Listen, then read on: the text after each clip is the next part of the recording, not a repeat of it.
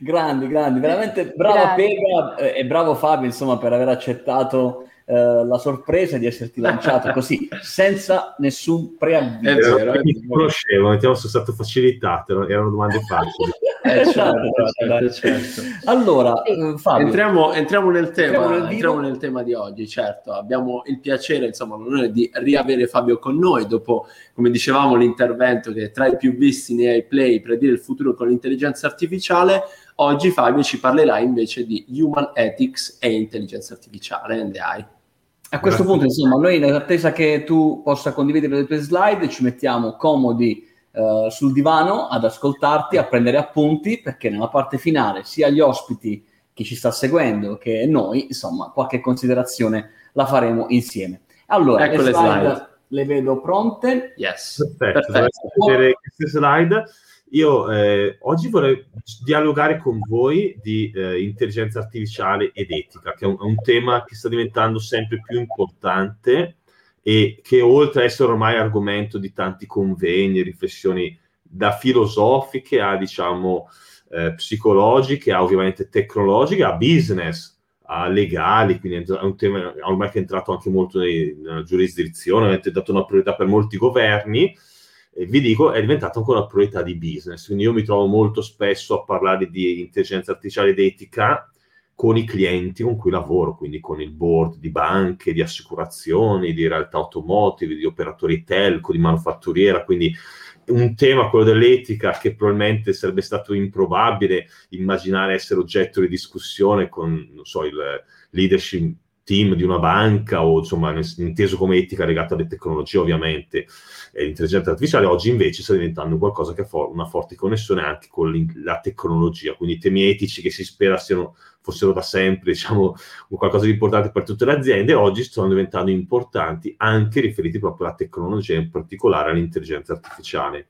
Quello che quindi oggi ho pensato di condividere con voi è un esempio di una presentazione che ho utilizzato recentemente con un cliente, eh, in questo caso un cliente nel mondo healthcare, quindi nel mondo della sanità, come potete vedere dalla, o intuire dall'immagine che ho usato come copertina, però ovviamente eh, di conversazioni simili si possono avere, le sto avendo un po' con tutti i settori. Il workshop che magari mi è capitato di fare con questo cliente è durato eh, di, un, un, paio di ore abbondanti, due ore e mezza, ma perché ovviamente c'erano tanti anche temi specifici legati a questa realtà ospedaliera. E quello che vorrei fare con voi invece è ovviamente compattare il tutto in una mezz'oretta circa, quindi anche insomma, in modo molto, molto rapido, per poi lasciare un po' più di spazio invece al dialogo e alla conversazione. Quindi cercherò di andare molto rapidamente attraverso le slide e poi invece appunto mi piace di più magari poi lasciare un po' di tempo alla conversazione. Come mai parlare oggi di intelligenza artificiale e eh, responsabilità umana è ovviamente legato molto alla, agli sviluppi delle AI. Qua vedete alcuni dei, eh, delle parità uomo-macchina raggiunte a livello diciamo, ufficiale, quindi sono tutti test insomma, che trovate iper documentati in internet. Dal 2016, quando è stata raggiunta la parità uomo-macchina nel riconoscimento degli oggetti, fino al riconoscimento alla parità nella traduzione o la speech synthesis nel 2018 e quindi in questo percorso di un'intelligenza artificiale sempre più potente, sempre più è diventato oggetto di dialogo, di discussione, anche di, insomma, di accesi e con, eh, scambi di punti di vista in tantissimi ambiti. Da quello più famoso, di cui si parla spesso, che è il riconoscimento facciale, quindi usare l'intelligenza artificiale per riconoscere le persone, chi sono, ad esempio nell'ambito magari della sicurezza, del, del controllo dei crimini, ha il tema delle fake news, quindi le notizie finte create con le AI che possono essere divulgate su internet, in cui può sembrare che Fabio Moioli stia dicendo delle cose, stia facendo una, presen- insomma, una, una, presentazione, quando in verità lui mai l'ha fatta, è semplicemente sono state prese delle fotografie animate usando degli algoritmi, quindi è difficile per un essere umano capire che magari quel video in cui Fabio Moioli fa delle dichiarazioni è semplicemente totalmente falso, e magari quel video inizia ovviamente a inondare la rete in eh, reshare e reshare sui vari social media, fino a tutti i temi molto business, anche di corporate responsibility, ovviamente l'importanza del mondo healthcare, anche il tema del mondo bancario, in base a quali di, criteri decidono di dare il mutuo a una persona e quindi dandogli o meno il mutuo influenza alla sua vita, sto, sto usando un algoritmo per decidere tutto ciò. È chiaro che i temi sono enormi, e, è difficile coprirli in mezz'ora, ma oserei dire anche in 4-8 ore è difficile coprirli tutti, talmente sono vasti. Allo, anche diciamo, l'opinione de, ormai dei manager delle grandi aziende riconosce sempre più una grandissima importanza all'etica legata all'intelligenza artificiale. Questa è una survey fatta dalla mia ex azienda Capgemini, dove sono stati chiesti una serie di leader aziendali quali ritenessero essere le priorità per un'innovazione responsabile e vedete, come ci sono menzionati, la spiegazione, la explainability degli algoritmi, eh, la transparency, la data security, la privacy, di fatto tanti di, di quelli che sono i, i pillari eh, su cui deve essere costruita un'etica AI. Questo è uno dei, diciamo, ripreso da un documento white paper rilasciato recentemente dalla comunità europea, ho, ho messo il link qua in alto a destra, un documento molto corposo, fatto molto bene, con diciamo, tantissime considerazioni di valore. Oggi ne, ne vedremo solo alcune di queste, di nuovo per motivi di tempo, però quando si parla di AI ed etica, per quanto oggi non vedremo questi temi, c'è anche il tema dell'ineguaglianza, della democrazia stessa, del mercato del lavoro, eh, temi, ripeto, di cui magari un Oggi vedremo un po' meno perché oggi ci concentreremo più sui principi dell'intelligenza artificiale in un mondo, utilizzo etico della stessa, ovviamente, e su alcuni suggerimenti su come implementarli in un diciamo, contesto business. Quindi la breve presentazione che stiamo facendo oggi sarà un po' più orientata al mondo business, però potremmo invece prendere l'angolatura mercato del lavoro e parlare per ora di come l'intelligenza artificiale può impattare in modo più o meno etico il mercato del lavoro piuttosto che parlare per ore di come l'intelligenza artificiale può essere o meno un rischio per la democrazia stessa, ma sono temi, ripeto, di cui oggi non parliamo per motivi anche solo di tempo. Quello di cui invece vorrei oggi parlare con voi, poi magari qualche altra cosa potrebbe essere affrontata nella sessione Q&A se facciamo a tempo, è proprio l'utilizzo AI, intelligenza artificiale in modo etico, in un'azienda, in un'organizzazione. In questo caso era in una realtà del mondo sanitario quando ho fatto questa presentazione. Per fare ciò è importante avere, chiave, avere chiari scusate, i principi di un utilizzo etico dell'intelligenza artificiale, quindi principle, di cui si parla talvolta in convegni eh, legati appunto all'etica alle AI, di cui magari si scrive anche spesso, dai white, insomma, sono stati pubblicati diversi testi, white paper molto belli. Purtroppo spesso si, si ferma un po' ai principi, che sono importantissimi, senza ragionare sulle pratiche, i tools e la governance che fanno sì che quei principi non rimangano una bellissima conversazione di riflessione di valore, ma diventino un qualcosa di vero nell'azienda, di un qualcosa di implementato. E perché questo accade, accada oltre ad avere chiaro i principi, sapere quali sono, a cosa fare attenzione, è necessario poi fare delle azioni concrete nella nostra azienda o organizzazione, che si tratti di creare dei ruoli ad hoc, di fare training a tutte le persone, di definire un code of ethics per la mia azienda in ambito AI, di implementare un modello di e-governance, di, diciamo, di ovviamente dare dei messaggi forti di priorità dall'alto a tutti i livelli,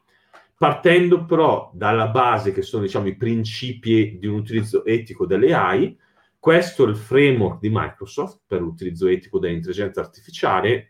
Se prendete quello magari di altri player tecnologici, potrebbe esserci qualche sinonimo, magari graficamente può essere leggermente diverso, ma questi sono i principi che troverete, perché questi sono i principi nell'utilizzo etico delle AI. Poi, ripeto, uno può raggrupparli, rappresentarli, magari usare un sinonimo, ma questi sono. E io ovviamente lavorando in Microsoft, avendo il piacere di essere il capo della consulting in Microsoft, faccio riferimento oggi per semplicità in questa conversazione al framework Microsoft, ma ripeto, è molto insomma, universale come contenuto.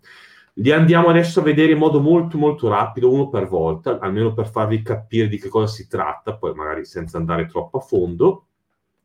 Partiamo dalla fairness, quindi la, giust- la giustizia, la correttezza, essere fatto con un algoritmo sia fair, sia corretto, onesto,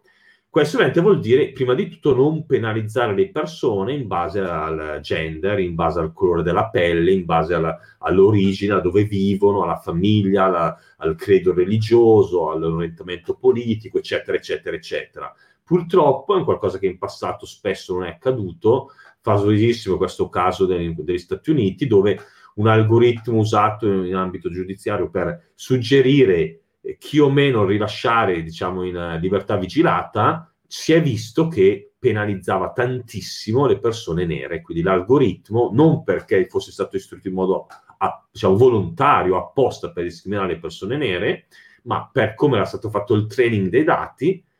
di fatto l'algoritmo aveva imparato a eh, penalizzare le persone appunto in base al colore della pelle e qua vedete un esempio di come questi due, due individui erano stati penalizzati, insomma,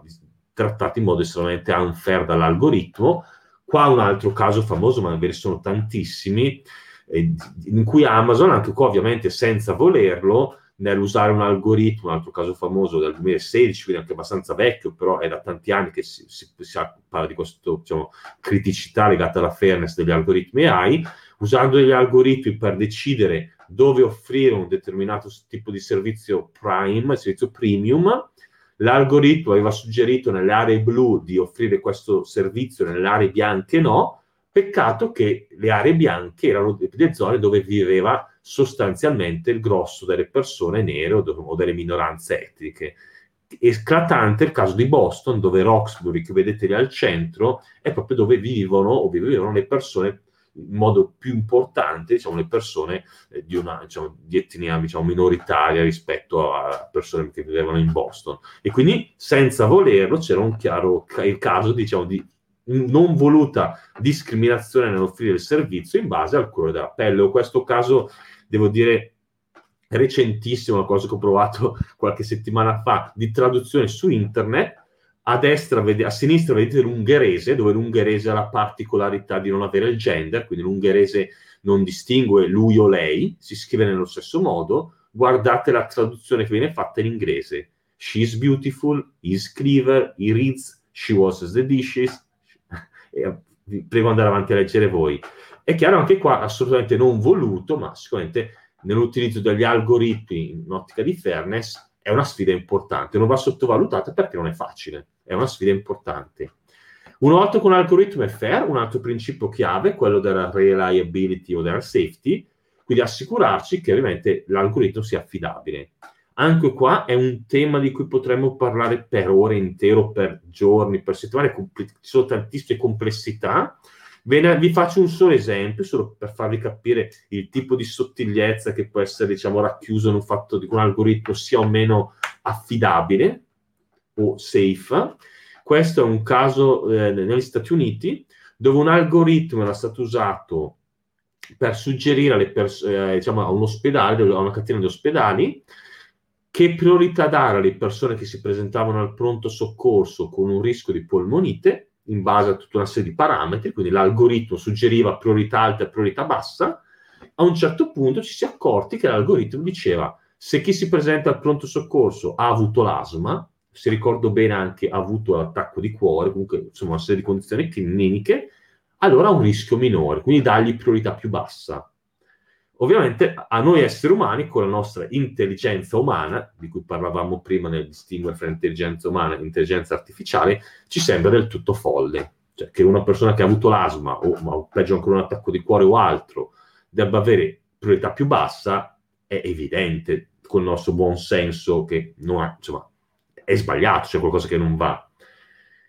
L'algoritmo in verità aveva trovato una correlazione esistente cioè, quello che poi si è arrivati a capire ragionandoci con la nostra mente umana così potente è che se io ho avuto l'asma, vado al pronto soccorso un po' prima, quando ho un rischio di polmonite, perché mi preoccupo di più,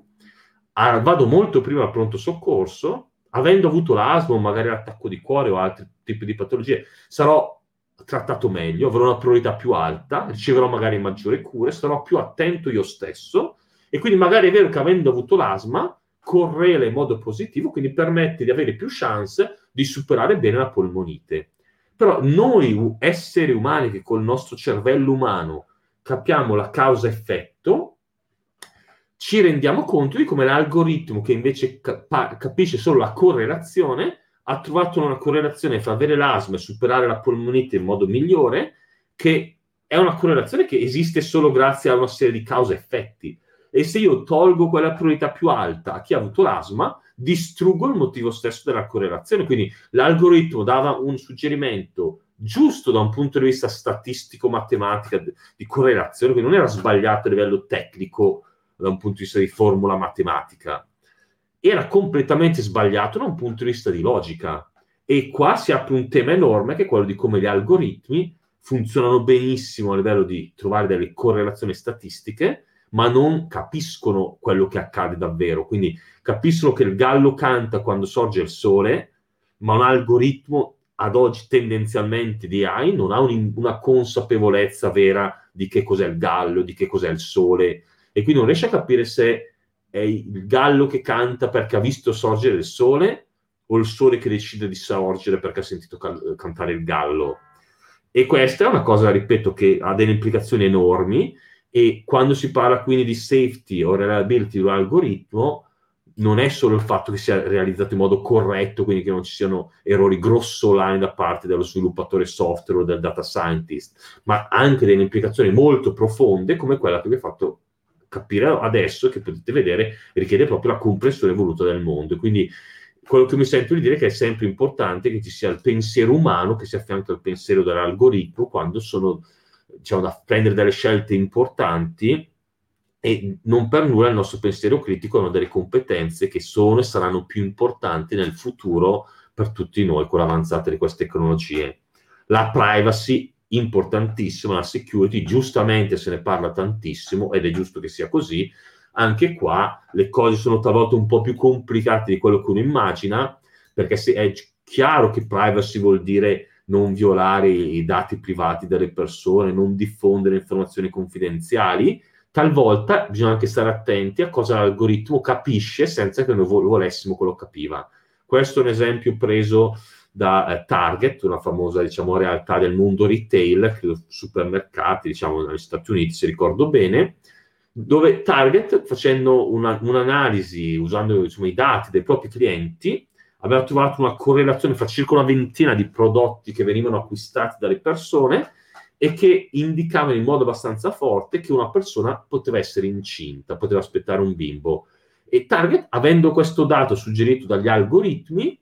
aveva iniziato a fare pubblicità, a mandare delle, delle, insomma, messaggi marketing alle persone che eh, po- potevano essere incinta. Se non che queste persone magari non volevano che questa informazione fosse nota, non era un'informazione che avevano acconsentito a, dare. Credo addirittura in qualche caso delle famiglie hanno ricevuto a casa delle pubblicità quando ancora magari la famiglia non sapeva, non era stata informata da, dalla ragazza, dalla donna che insomma era incinta. E, e, qua potete capire come, quindi bisogna anche stare attenti nella gestione del tema privacy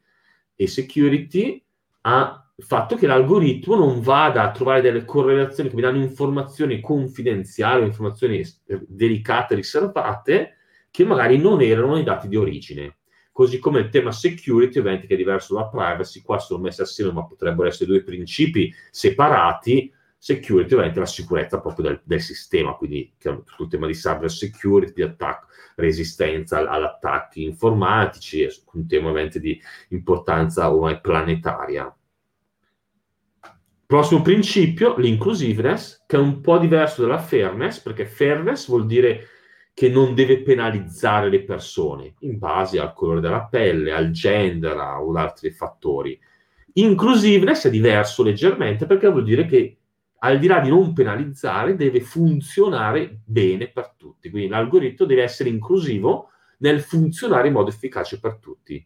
Ci sono stati tanti esempi di algoritmi, ad esempio, che funzionavano molto bene nel riconoscere degli uomini bianchi e funzionavano abbastanza male nel riconoscere delle donne magari nere. E in questo caso l'algoritmo non era inclusivo perché funzionava con performance diverse secondo le persone e facendo un, riferi- un rimando a un altro settore, prima dell'intelligenza artificiale,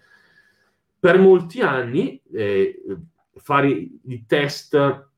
di resistenza delle automobili di fronte a degli incidenti veniva fatto con dei manichini maschili. A un certo punto, qualche anno fa, ci si è accorti che se l'incidente coinvolgeva una donna, aveva il 30% in più di rischi di fare un, sì, diciamo un, una, una, una lesione grave proprio perché le macchine tendenzialmente non erano testate per delle donne, erano testati con manichini maschili. Da allora le automobili sono testate anche con manichini femminili, manichini di bambini e questo ha fatto sì che oggi sia molto più inclusivo il disegno dell'airbag e tutto quello che può servire per dare sicurezza a un'automobile e questo vale anche per un algoritmo. Se io lo testo e mi assicuro che funzioni bene con gli uomini, magari non funziona bene con le donne e viceversa, o piuttosto che su tanti altri tipi di diversità che insomma, arricchiscono il nostro pianeta e la nostra società. La trasparenza poi è chiave, è un, è, un, è un, principio in qualche modo fondante a tutti quelli che ho fatto vedere prima, perché se l'algoritmo non è trasparente o meglio intelligibile, io non capisco cosa fa l'algoritmo e quindi non lo so se è fair, non lo so se è inclusivo, faccio fatica a capire, ad esempio, se mi sta penalizzando quella persona quando arriva al pronto soccorso perché ha avuto l'asma. E quindi rischio di non riuscire ad accorgermi dei quattro principi sopra ed è fondamentale, qua ho, avevo messo alcuni esempi dal mondo diciamo, della sanità, eh, poi ho tolto da questa presentazione di oggi per motivi di tempo, però di fatto l'intelligibilità di un algoritmo vuol dire che l'algoritmo deve dire secondo me è giusto fare questa operazione per queste cose che ho visto, ad esempio sui ra- nei raggi, nei tumori, nell'esame del sangue, così io, medico, essere umano, posso ragionarci e dire se sono d'accordo o meno, perché se l'algoritmo mi dice solo secondo me è un tumore di questo tipo con l'82% di probabilità, io essere umano, medico, non riesco a capire come mai 82, non 85, non 71 quindi l'algoritmo deve essere intelligibile per far sì che io, essere umano, capisca sempre i parametri che sono stati usati per prendere questa decisione. L'accountability poi di nuovo è un, principio cross perché indica il fatto che io devo, eh, se c'è un problema con l'algoritmo, avere chiaro di chi è la responsabilità, che tendenzialmente dovrebbe essere, secondo me, sempre di esseri umani. Cioè non si può dire l'algoritmo è accountable, quindi colpa dell'algoritmo. Certo, l'algoritmo ha fallito, si spera di no, ma è, insomma, è una cosa creata dagli esseri umani, quindi non è per sé perfetta, è solo molto efficace, efficiente, però deve essere chiara poi l'accountability, il caso più banale che mi viene in mente, se c'è un incidente in un'auto che si guida da sola, di chi è la responsabilità, di chi l'ha venduta, di chi l'ha costruita, di chi l'ha comprata, è un tema su cui ci sono tante prospettive, ci sono già anche le prime normative a livello internazionale, però insomma, è un tema di nuovo molto complesso. Qua si chiude la mia, come vedete, super rapida overview dei principi etici che vanno considerati per una responsible AI. Una volta che io ho questi principi diciamo, indirizzati, che li sto prendendo in considerazione, ovviamente per renderli reali non basta averne parlato, non basta esserne consapevoli, anche se è già un primo step importantissimo, vanno messi in pratica. Perché questo accada, quindi una volta che i principi sono chiari, ci sono delle pratiche che possono essere utilizzate, ad esempio delle checklist di fairness che io posso trovare su internet open source piuttosto che sui portali Microsoft o altro, che mi aiutano come una checklist a verificare che quello che sto sviluppando sia etico, sia fair nel, nel come sviluppo, piuttosto che ci sono dei datasheet, dei dataset già sviluppati per essere inclusivi, quindi io magari sto sviluppando un sistema di riconoscimento facciale, posso trovare dei dataset già che includono tutti i possibili colori di pelle, tipologie di occhi, eh, tipologie insomma, di, di, di, tratti somatici. E quindi io usando quel dataset pubblico a disposizione mi assicuro di fare un test inclusivo e non magari prendendomi delle immagini per i fatti miei di testare solo l'uomo medio italiano con i tratti me- tipici dell'uomo medio italiano piuttosto che inglese o altro. È un qualcosa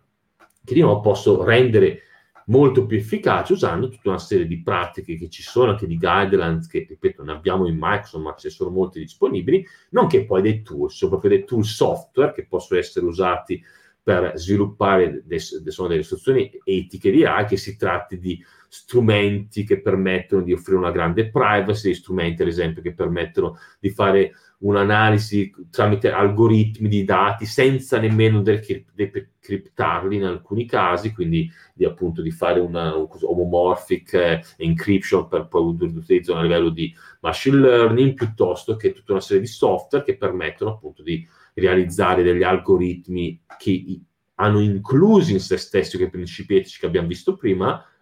e alla fine la cosa fondamentale, di nuovo, perché questo diventi realtà nella mia azienda, organizzazione, in questo caso era istituto sanitario, è il fatto poi che io davvero lo faccia, perché i principi, le pratiche tu, se io poi non ho un modello di governance, con un committee, con dei manager che sono committati, con qualcuno che fa accadere le cose, poi rischia di rimanere tutto in dei bellissimi PowerPoint, e noi abbiamo un PowerPoint, ma di non, di non entrare in realtà in quell'azienda o, o società o organizzazione o istituto scolastico. Questo è un esempio dell'Office of Responsibility di Microsoft, quindi quali sono diciamo, le priorità che andiamo a indirizzare e questi appunto sono un po' i, come siamo organizzati, di committee legati all'etica reale all'interno di Microsoft.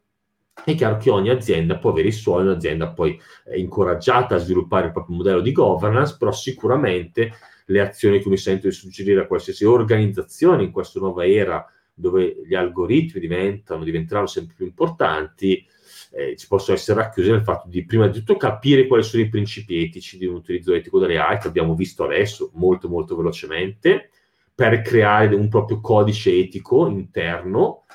e deve avere dei ruoli chiavi che hanno la responsabilità di supervisionare gli algoritmi che ho sviluppato da un punto di vista etico, come abbiamo anche in Microsoft, fare training a tutte le persone che lavorano con me nella mia azienda e poi, come dicevo, implementare un modello di governance e rendere disponibile ai, ai tecnici, ai data scientist, ai sviluppatori software, tutti quei tool software che possono aiutare oggi a realizzare delle soluzioni di questo tipo. Come vedete sono andato molto rapido, però ho cercato veramente in poco tempo di dare una vista quanto più comprensiva e olistica possibile di un tema che in verità è molto molto complesso. Ripeto, è interessante che io che lavoro nel mondo business mi trovo ormai davvero spesso a parlare di questi temi con i miei clienti, con le aziende, cose che, ripeto, magari fino a qualche anno fa sarebbero sembrate a dir poco strano, perché non era veramente un argomento, eh, l'etica di cui io mi occupavo fino a qualche anno fa nel parlare di tecnologia di business con i clienti. Vero, perché tra l'altro secondo me in qualche anno fa si parlava di ma quali sono i vantaggi, ma esatto. spiegami che cos'è le AI, ma davvero è artificiale, davvero è intelligente, insomma all'epoca i punti erano questi, secondo me. ora si parla di etica, questo è molto incoraggiante, significa che lo studio è andato molto in profondità. Intanto facciamo entrare anche Pega se ci sei, così insomma diamo... Ecco, allora io ho subito una domanda per te Fabio, intanto i complimenti che ti giungono uh, dalla, dalla, community, dagli iscritti di iPlay, come sempre molto chiaro, sì, il tempo limitato. La complessità coprire in così poco tempo, eh, certo. molto, molto vasti.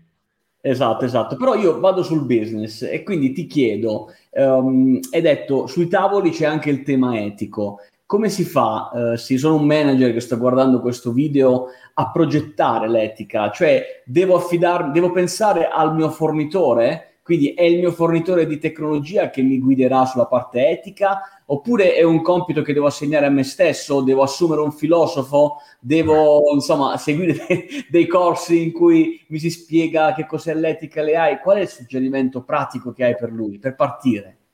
È chiaro, eh, Giacinto, che serve un po' un mix di tutto quello che hai detto, nel senso che il responsabile finale per un utilizzo etico delle AI nella mia azienda sono io quindi io come manager, io come leader di un'azienda, come imprenditore, ho la responsabilità finale per il comportamento etico della mia azienda e quindi è chiaro che non posso delegarla dai consulenti o a un vendor. Allo stesso tempo, essendo temi sicuramente complessi, ci sta che io coinvolga in modo molto attivo il mio vendor, il mio partner tecnologico, eventuali società di consulenza con cui magari collaboro, è chiaro che tutto parte sicuramente da una consapevolezza che è una priorità, dal fatto di, insomma, di eh, dedicarvi attenzione, la responsabilità, ripeto, rimane di me imprenditore o di me manager, però sicuramente posso farmi aiutare, ripeto, in questo caso da Microsoft, da persone come me o il mio team, o il mio team ma anche sicuramente da tante società di consulenza che magari iniziano ad avere un po' di competenza a riguardo.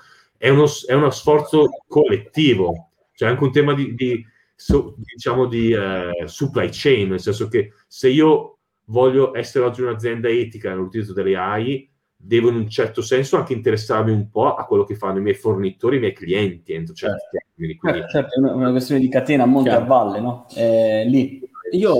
Uh, io invece Fabio volevo riprendere uh, un passaggio che tra l'altro lo incontriamo spessissimo, no? quello dell'accountability, della responsabilità di questo algoritmo, no? il classico esempio della, dell'auto che si guida da sola e quindi c'è un incidente di chi è la colpa, la colpa è della macchina, eccetera. Intanto mi è piaciuto e voglio risottolineare che non può essere la colpa di un algoritmo perché l'algoritmo ha fallito, ok. Eh, però ecco, volevo riprendere con te questo, questo, concetto. Quindi c'è una responsabilità, sì, ma non si può dare all'algoritmo, ma piuttosto a chi quell'algoritmo l'ha fatto. Come funziona in un momento in cui l'adozione delle AI sta prendendo piede in maniera molto veloce? Uh, c'è, una, uh, dire, c'è un, un, insieme di regole che prima di mettere sul mercato una soluzione di AI uh, deve rispettare queste condizioni. C'è qualcuno che invece, non so, parlo dell'Europa, che si sta interessando al tema piuttosto che altri garanti? Ah, Pasquale, sicuramente sono in molti, per fortuna, che vi stanno guardando, le aziende tecnologiche in primis, diciamo, noi stessi di Microsoft, tutto quello che vi ho fatto vedere in questa diciamo, conversazione sono slide che io utilizzo in quanto Microsoft e noi in Microsoft abbiamo appunto, come accennavo, un comitato etico per cui eh, c'è un, è un comitato etico fra l'altro che esiste a livello di corp, quindi di Seattle, ed esiste a livello di country, quindi in tutte le realtà mondiali, in Italia. Quindi quando noi facciamo un progetto che utilizza le AI, oltre a verificare se è profittevole, se abbiamo le, le, competenze necessarie, se è utile per il cliente, la marginalità, le classiche cose che qualsiasi azienda guarda, guardiamo se riteniamo che questo progetto rispetta totalmente tutti quei principi etici che abbiamo visto prima e ci assicuriamo che essi siano rispettati sia nell'obiettivo del progetto sia nel modo in cui viene realizzato. Quindi sicuramente le aziende tecnologiche hanno già un grande, una grande responsabilità, vale per Microsoft ma vale per tutte hanno una grande responsabilità le aziende cliente, quindi non posso dire poi è colpa di Microsoft o è merito di Microsoft, deve essere merito mio, azienda che sto usando le AI in modo etico, certo con l'aiuto di Microsoft, quello sì. Ma poi è una priorità ormai di cui stanno parlando molto anche i governi, certo la comunità europea, prima all'inizio in una delle slide ho fatto riferimento a uno dei, dei white paper più belli pubblicati recentemente dalla comunità europea in ottica di etica le AI, ma ormai è un tema all'attenzione di tantissime realtà anche con una grandissima variabilità, diciamo, di sensibilità culturale. Io ricordo uno degli ultimissimi convegni dove ero stato come presentatore, come speaker prima del Covid, ero a Parigi, era un grande evento sull'intelligenza artificiale a Parigi, ripeto, proprio poco, poco prima del Covid che iniziasse la pandemia. Io ho fatto il keynote di apertura, c'era poi stato un collega, una persona cinese, eh, non ricordo ora di quale azienda, comunque che aveva presentato come usando gli algoritmi di riconoscimento facciale simili avevano, erano riusciti a diminuire molto i crimini in una determinata città in metropolitana e simile. Una persona, se ricordo bene tedesca o comunque europea, eh, ha chiesto a questa persona cinese ma come vedete il trade-off fra questa efficacia nella lotta al crimine e quello che sono i temi di privacy, di sapere esattamente cosa sta facendo quella persona, chi è, dove va, e la persona cinese ha risposto in modo proprio molto molto sereno, ma per noi la sicurezza è più importante. Punto. Cioè, con una naturalezza del tipo non capisco la domanda. E io non mi permetto di dire che è giusto o sbagliato, perché io ho una mia cultura, sensibilità italiana, per cui io alla privacy tengo tantissimo, mi sento di difendere il diritto alla privacy come una priorità, però mi sento anche di rispettare l'opinione de- de- della persona cinese che, una, che tutto sommato sta dando priorità alla sicurezza, che è un'altra cosa importante, non sta dando la priorità a un qualcosa di brutto o di disdicevole. E le, la sensibilità di dove porre l'equilibrio, eh, il trade-off fra sicurezza e privacy, io mi sento di rispettare anche la diversità che c'è fra tante culture diverse, che però c'è. E quindi il tema dell'accountability può anche avere un risvolto culturale molto diverso. Ti faccio un esempio anche qua magari un po' più sottile di quello che sei. Talvolta si sente dell'esempio ormai famosissimo, se c'è l'auto che vede il bambino, deve decidere se evitare il bambino, fare morire quello che c'è dentro, chi decide, eccetera, eccetera. E, è un caso famosissimo di dilemma, diciamo, etico legato alle AI. Vi, vi faccio una piccola riflessione in più. Se io come algoritmo, io sto sviluppando l'algoritmo e chi attraversa la strada è un bambino e chi è nell'auto è un anziano, mi devo decidere chi dei due salvare. Io vi aggiungo una cosa che magari talvolta viene un po' sottovalutata, il tema culturale. Se io facessi decidere una persona orientale, potrei avere prioritizzato forse in alcuni casi l'anziano, perché in alcune culture orientali si ritiene che l'anziano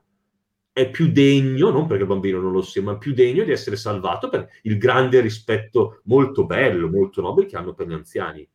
Probabilmente in tanti paesi occidentali simili all'Italia prevarrebbe un pensiero del tipo il bambino vivrà più a lungo e quindi io salvo il bambino rispetto all'anziano.